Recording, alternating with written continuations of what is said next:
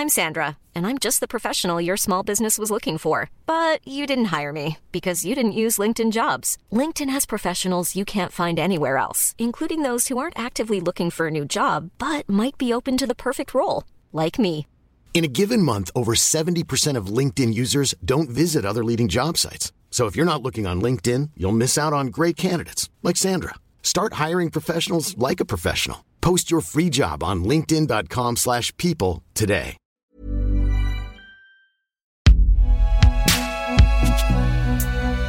Binge Audio. Création si belle.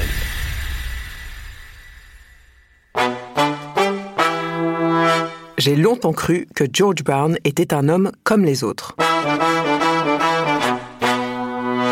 Pour moi, c'était tout simplement mon parrain et depuis ma naissance, il a été là. Mon parrain Black Panther, une série de Jessica Gordon-Bray réalisée par Quentin Bresson. Il nous emmenait, avec Annie sa femme, ma sœur et moi, au restaurant américain derrière les Halles, à Paris. Et nous recevions toujours une carte pour nos anniversaires. Il disait souvent etc., etc., etc. Pour mes 18 ans, j'ai reçu en cadeau les grands classiques qu'il aimait tant. Otis Redding et Gil Scott Heron. Son incroyable histoire, je l'ai découverte par petites touches. Ce n'était pas tabou en fait, aucune discussion politique ne l'était dans ma famille. Mais enfant, je n'ai pas réalisé le côté incroyable de ce qu'on me racontait.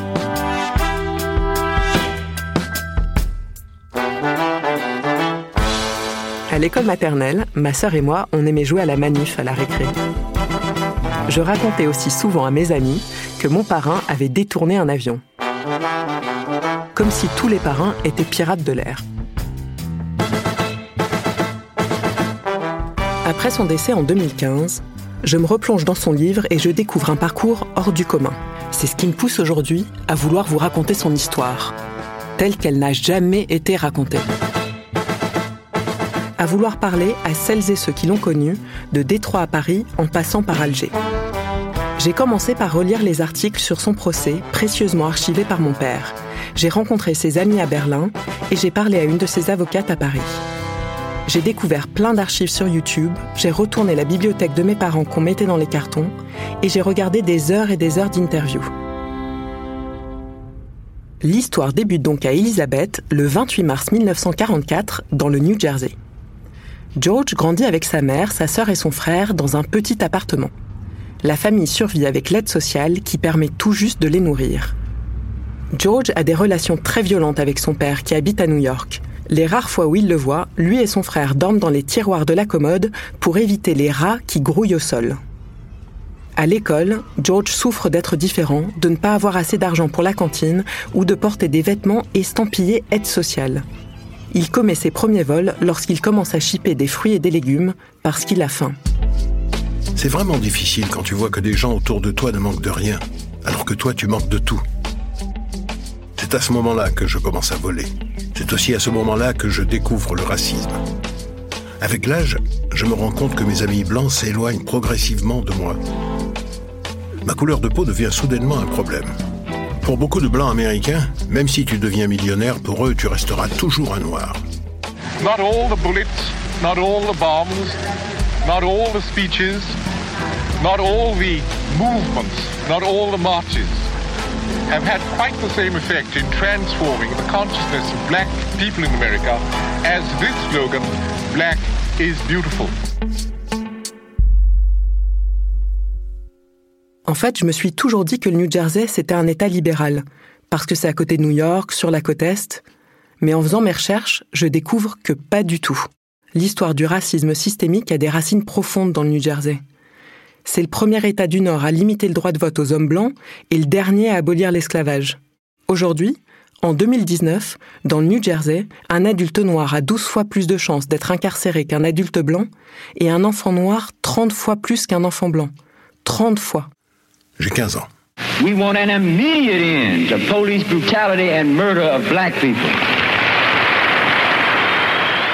À cet âge, quand tu vois les flics dans les quartiers noirs, tu sais qu'ils ne sont pas là pour te protéger, toi. Tu marches dans la rue tranquille, ils t'arrêtent comme ça, et ils te fouillent, sans raison. George, avec sa bande de copains, entre un soir par effraction dans un centre de loisirs pour jouer au billard. Il est arrêté et passe rapidement devant un tribunal pour enfants. Les parents de ses copains sont là, pas les siens. Sa mère est décédée et son père, chez qui il vit à présent, ne se présente pas. Il est condamné. Mais d'une certaine façon, c'est en prison que sa vie commence. C'est en prison que la colère le pousse à militer. C'est en prison qu'il fait son éducation. Je n'ai pas besoin non plus de faire dix mois de prison pour comprendre que ma condition sociale est la véritable cause de mon emprisonnement. Nous, les Noirs, on nous considère comme coupables. A priori. À 18 ans, George est sorti de prison. Un soir, il attend le bus de nuit. Ils sont trois à attendre, tous noirs, quand une voiture s'arrête. Deux policiers descendent, commencent à les fouiller et leur demandent ce qu'ils font là. Si j'avais été blanc, je n'aurais pas été arrêté. Même en cas de trouble à l'ordre public, la police m'aurait laissé rentrer chez moi sur parole. Et tout ce que le juge m'aurait donné, c'est un avertissement. Comment ne pas être furieux contre une société, contre la police, contre tous ces tribunaux racistes?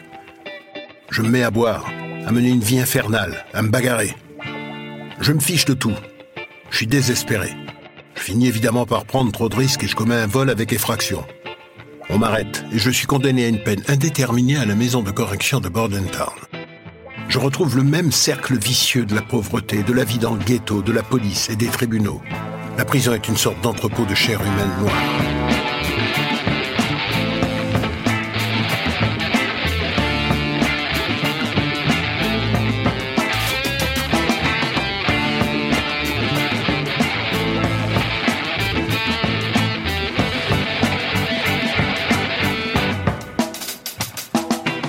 À Bordentown, George décide que s'il est coincé là, il devrait au moins mettre son temps à profit. Il passe ses journées à la bibliothèque. La prison devient son université. Il se fait des amis, membres du Nation of Islam, groupe politique musulman, surtout connu grâce à l'orateur et militant Malcolm X. Our color became to us a chain. We felt that it was holding us back, like a prison which we felt was keeping us confined, not letting us go this way or that way. Il est comme moi. Il vient du ghetto. Il a eu une longue histoire avec la police et c'est en prison qu'il a changé. As long as we felt imprisoned or chained or trapped by black skin, black features and black blood, uh, that skin and those features and, and that blood that was holding us back automatically had to become hateful to us. Malcolm X a redonné de la dignité aux Noirs. He raised his hand in uh, a Muslim greeting, Salam alaikum. Then we saw, like, I saw two guys standing up, and the next thing, my next impression, it all happened very rapidly, as you can understand, is of the gunshots. And uh, just then, the gunfire went off, and the next thing I saw was Malcolm falling back in a dead faint. Quand Malcolm X est assassiné, George quitte immédiatement Nation of Islam. Il est aussi en prison quand il apprend le meurtre de Martin Luther King. Ça provoque une nouvelle onde de choc. Direct from our newsroom in Washington, in color, this is the CBS Evening News with Walter Cronkite. Good evening. Dr. Martin Luther King, the apostle of nonviolence in the civil rights movement, has been shot to death in Memphis, Tennessee. Cette fois-ci, pas d'émeute. George se souvient d'un silence assourdissant. L'information se propage dans les cellules. Toute la prison réagit. Mais quand nous saisissons l'impact de cette nouvelle, un long silence glacial tombe sur les prisonniers. Les gardiens nous enferment immédiatement dans nos cellules. Je décide de lutter contre les injustices dont nous souffrons tous les jours. Je ne sais pas trop quoi faire, mais je sais que je ne peux plus rester silencieux. Je veux agir. Je deviens militant. Je veux organiser des choses. On décide d'initier une grève de la faim. Et c'est la première fois que je vois naître une unité. L'administration n'aime pas ça. Ils ne veulent pas voir une solidarité entre tous les prisonniers.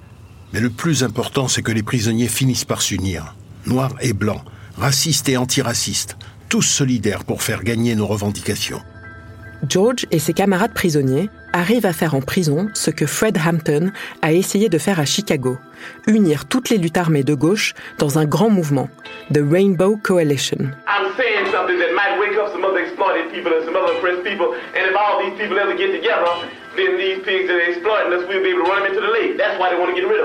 Fred Hampton est peu connu en France, mais c'est une figure majeure des Black Panthers. Il était un orateur extraordinaire qui savait faire bouger les foules. Il est assassiné à l'âge de 21 ans lors d'un raid de police, alors qu'il dort à côté de sa femme enceinte.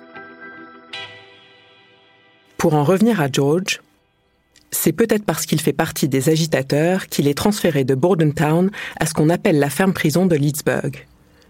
Dans une ferme-prison, ni barreau ni cellule, les prisonniers vivent en semi-liberté. Ils sont utilisés comme main-d'œuvre peu chère. La prison est ouverte, il y a des champs tout autour. Le directeur les prévient que s'il est facile de s'échapper, il est aussi très facile de retrouver ceux qui s'évadent. Il n'y a rien aux alentours sur des kilomètres. Nous sommes en 1969. L'idée d'évasion fait son chemin en moi. Il se passe trop de choses en dehors de ces murs pour que je continue à perdre mon temps dans cette ferme prison. Une fois sorti, je pourrais rejoindre le mouvement et militer avec les Black Panthers.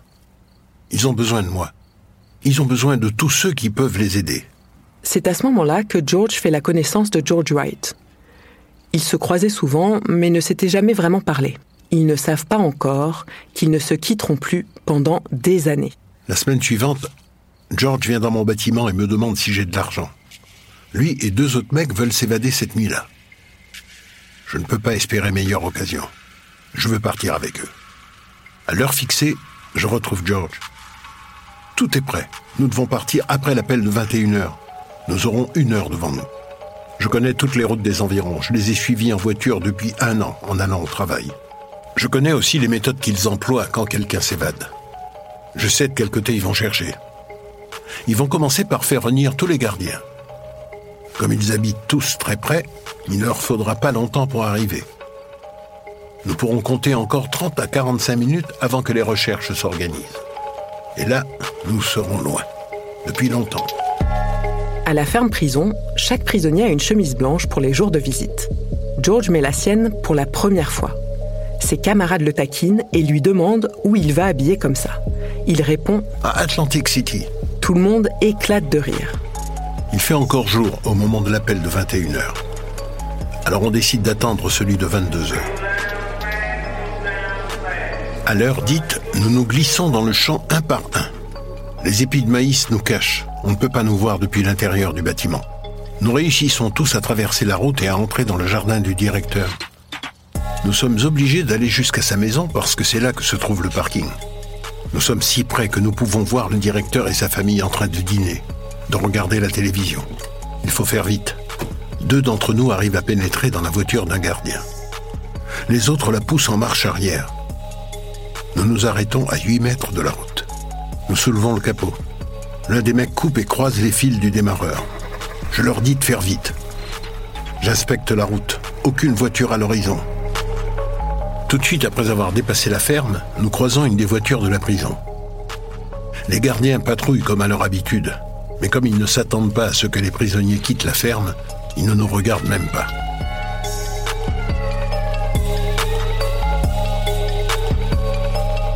On laisse la voiture dans un parking à Atlantic City et on va à la gare des autobus, direction New York. Après avoir passé plus de deux heures dans le bus, ils arrivent à Harlem. Ils rejoignent des amis et trouvent un logement. Ils entendent à la radio que la police recherche activement Angela Davis dans les rues d'Harlem. George et moi, nous décidons de partir le plus tôt possible parce que New York c'est trop chaud et que la police vérifie l'identité de tout le monde. Avec le peu d'argent que des amis nous ont donné et en travaillant un peu, nous avons assez pour nous acheter des billets pour Détroit et subvenir à nos besoins pendant les premiers jours. Lorsqu'ils arrivent à Détroit, les deux George demandent de nouvelles cartes de sécurité sociale et changent leur nom. George Brown s'appelle maintenant Harold Singleton. C'est à Détroit que George peut enfin échanger avec les Black Panthers qui vendent leur journal dans la rue. Il est sur le point d'entrer au parti quand la police fait une descente dans leur bureau. C'est à ce moment-là que je prends conscience de ma situation. Je me suis évadé de prison parce que je croyais pouvoir faire plus à l'extérieur et enfin rejoindre le parti des Black Panthers. Mais une fois dehors, je me rends compte que non seulement je risque moi-même d'être arrêté à tout moment, mais que ma situation expose les Black Panthers à une nouvelle attaque. Tous les prétextes sont bons pour organiser une descente de police chez eux. À Détroit, les deux George se rapprochent de Melvin et Jean McNair, ainsi que de Joyce Tillison. Rapidement, ils se rendent compte qu'ils ont beaucoup en commun. Ils croient tous au vaudou, à la puissance de la connexion avec la nature. C'est la première fois depuis longtemps que George peut compter sur quelqu'un.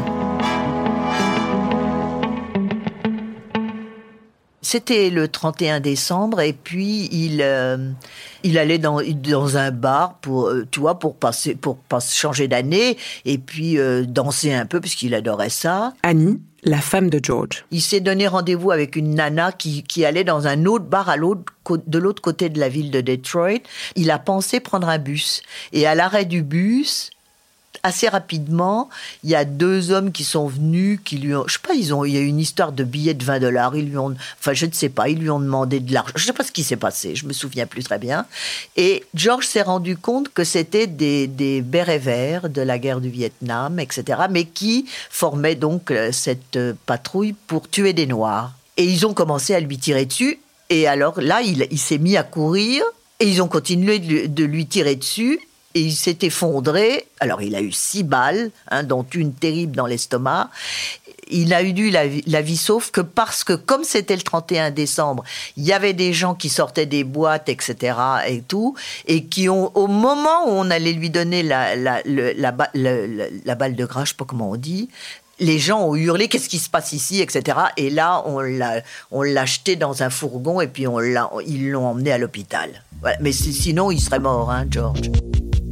Alors, le stress, c'était une brigade spéciale de la police de Détroit et uniquement à Détroit. Ils s'habillaient comme des passants ordinaires pour pouvoir se mêler à la foule. J'ai appris que le stress représentait moins de 1% du total des effectifs de la police de la ville, mais était responsable de 39% des homicides. Lors de leur courte existence, ils commettent 22 meurtres, dont 21 sur des noirs. Et j'hallucine quand j'apprends qu'ils utilisent des balles dum-dum, des balles conçues pour se fragmenter à l'impact. Elles causent des blessures d'une violence inouïe et donc avaient été interdites à la première conférence de la Haye en 1899. Les quatre bêtes féroces à qui on a donné des insignes de police et des armes à feu ont déjà toutes été mêlées à des fusillades.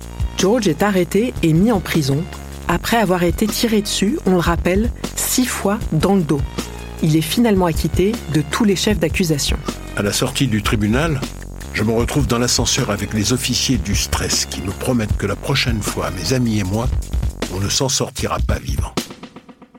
Le petit groupe que forment Melvin, Jean, Joyce, George Wright et George Brown ressent un immense sentiment d'insécurité.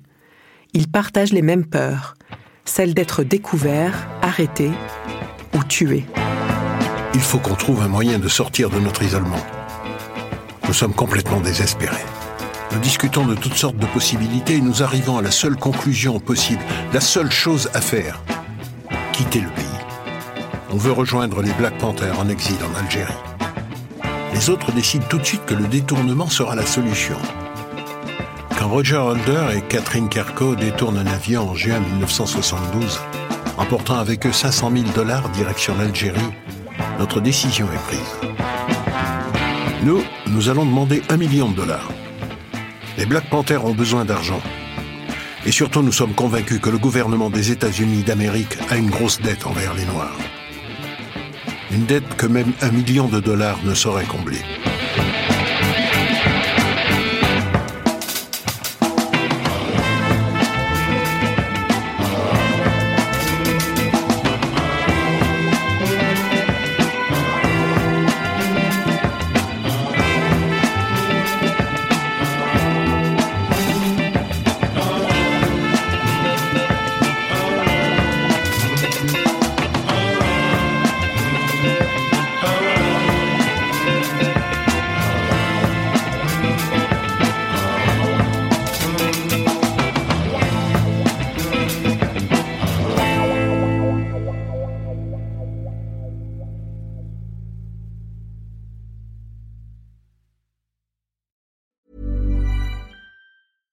Small details are big surfaces. Tight corners are odd shapes.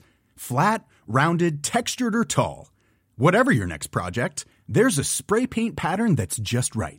Because Rust new Custom Spray 5 in 1 gives you control with five different spray patterns. So you can tackle nooks, crannies, edges, and curves without worrying about drips, runs, uneven coverage, or anything else. Custom Spray 5 in 1. Only from Rust